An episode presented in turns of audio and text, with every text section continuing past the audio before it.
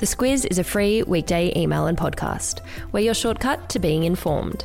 Our weekday podcast is brought to you by Bupa, supporting the health of millions of Australians because life happens. Find out more at bupa.com.au. Good morning, I'm Claire Kimball. And I'm Larissa Moore. It's Monday, the 3rd of August. In your Squiz today, Melbourne enters stage 4 restrictions, splashdown for SpaceX, the US moves closer to a TikTok ban, and Fyre Festival merch. This is your Squiz today. Really tough news for Melbourne and Victoria as COVID 19 restrictions get tighter across the state. Premier Daniel Andrews has declared a state of disaster, and Melbourne moved to stage four restrictions last night. The rest of Victoria will return to stage three restrictions from midnight on Wednesday.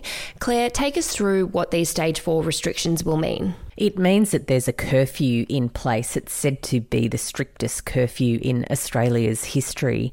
It means that people in Melbourne uh, need to be at home between 8 pm and 5 am each day, uh, unless they're working or receiving or giving care. Also, on that list of restrictions is that restaurants and cafes uh, can do takeaway and home delivery service only, and bottle shops remain open, but pretty much everything else is going to be shutting down.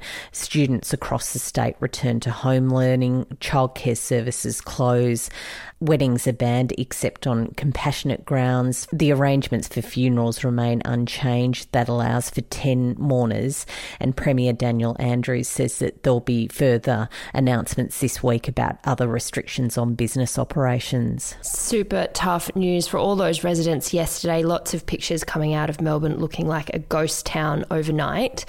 With over a thousand new cases over the weekend, the restrictions are something that Premier Daniel Andrews says are very necessary. He says that the current strategy isn't working fast enough, and health officials' advice has been that the state wouldn't reopen until the end of the year or possibly beyond if the numbers continue as they are.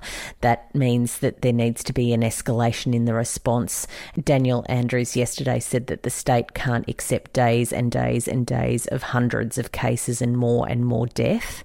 Also of concern is a growing number of mystery cases. There are 760 active cases in Victoria at the moment where contact tracers have been unable to find a source. That, of course, is very concerning to health officials. Sending lots of good thoughts to Victorians. These measures are expected to stay in place until mid September. Let's take a look at some of the other COVID 19 news from the weekend. There's new advice from New South Wales Premier Gladys Berejiklian for New South Wales residents to wear masks in four particular scenarios. If you're on public transport, buying groceries, working in customer facing roles, uh, attending a place of worship, or if you're in an area that's recording high levels of community transmission, the advice is to wear a mask. Uh, Gladys Berejiklian, the Premier there, says it's not compulsory compulsory, but it's a strong recommendation. That recommendation comes after the state reported 25 new locally acquired cases this weekend. Big news for Elon Musk's SpaceX shuttle this morning as it became the first private company to also return people from orbit. Maybe even a more important milestone than getting them up there, Claire. Larissa, one of the great things about getting up so early in the morning is you get to see some of these things. I know, these historic events. It was pretty cool. Splashdown happened off the Florida coast this morning at 4:48 a.m.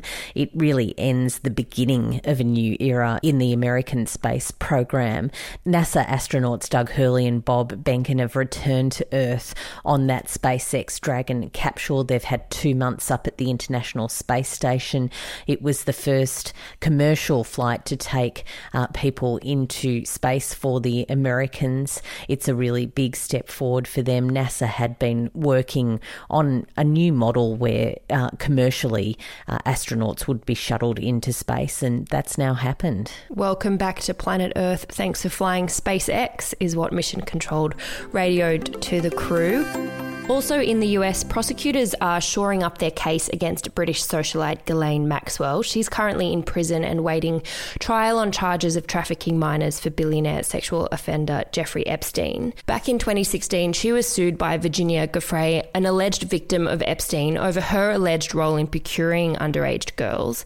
Sealed documents from that case have now been revealed, Claire. Yeah, it's one of those bits of legal wrangling uh, where those documents were meant to be kept sealed but they have been brought into this new case. Maxwell has been accused of not only procuring girls for Jeffrey Epstein and his friends, but also for participating in the abuse. Maxwell denies those accusations, but this is a case that's going to continue to generate a lot of interest. The trial doesn't happen until July next year, but clearly there's a lot of legal wrangling to go and revelations to be revealed.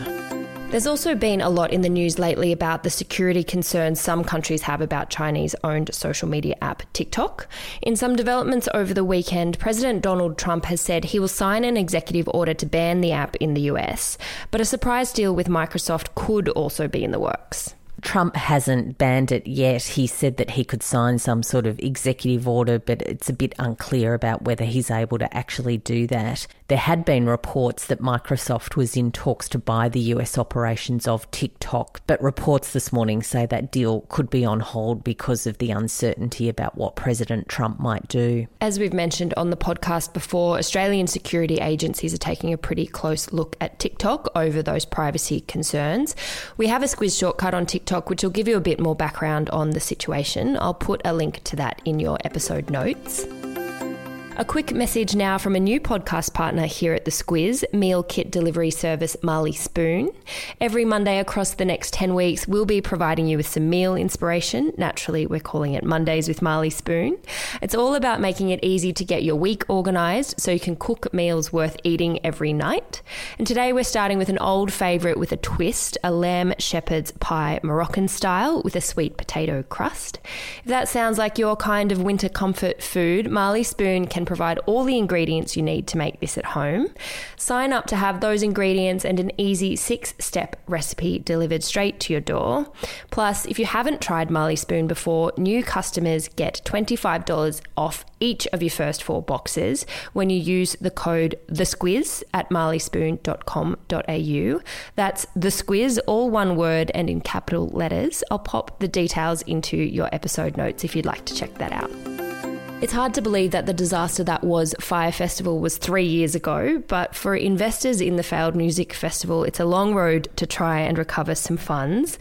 To get there, US Marshals are auctioning off some merch, Claire. Billy McFarland, uh, who was the founder of the Fyre Festival, he has been jailed for fraud of uh, what totaled $26 million from uh, that failed festival. He had apparently been planning on holding on to the merchandise and selling it himself, but uh, the US Marshals have had a different idea, saying that really any money should go back to those who lost a lot of money on that festival. And now it's up on a website ready to be bought. So if that could be your thing, there's lots of tracksuit pants, there's lots of tokens. I don't know how you're going to use mm. the Fyre Festival tokens. There's lots of those uh, plastic wristbands. You could really uh, do your own Fyre Festival. It's ready to go.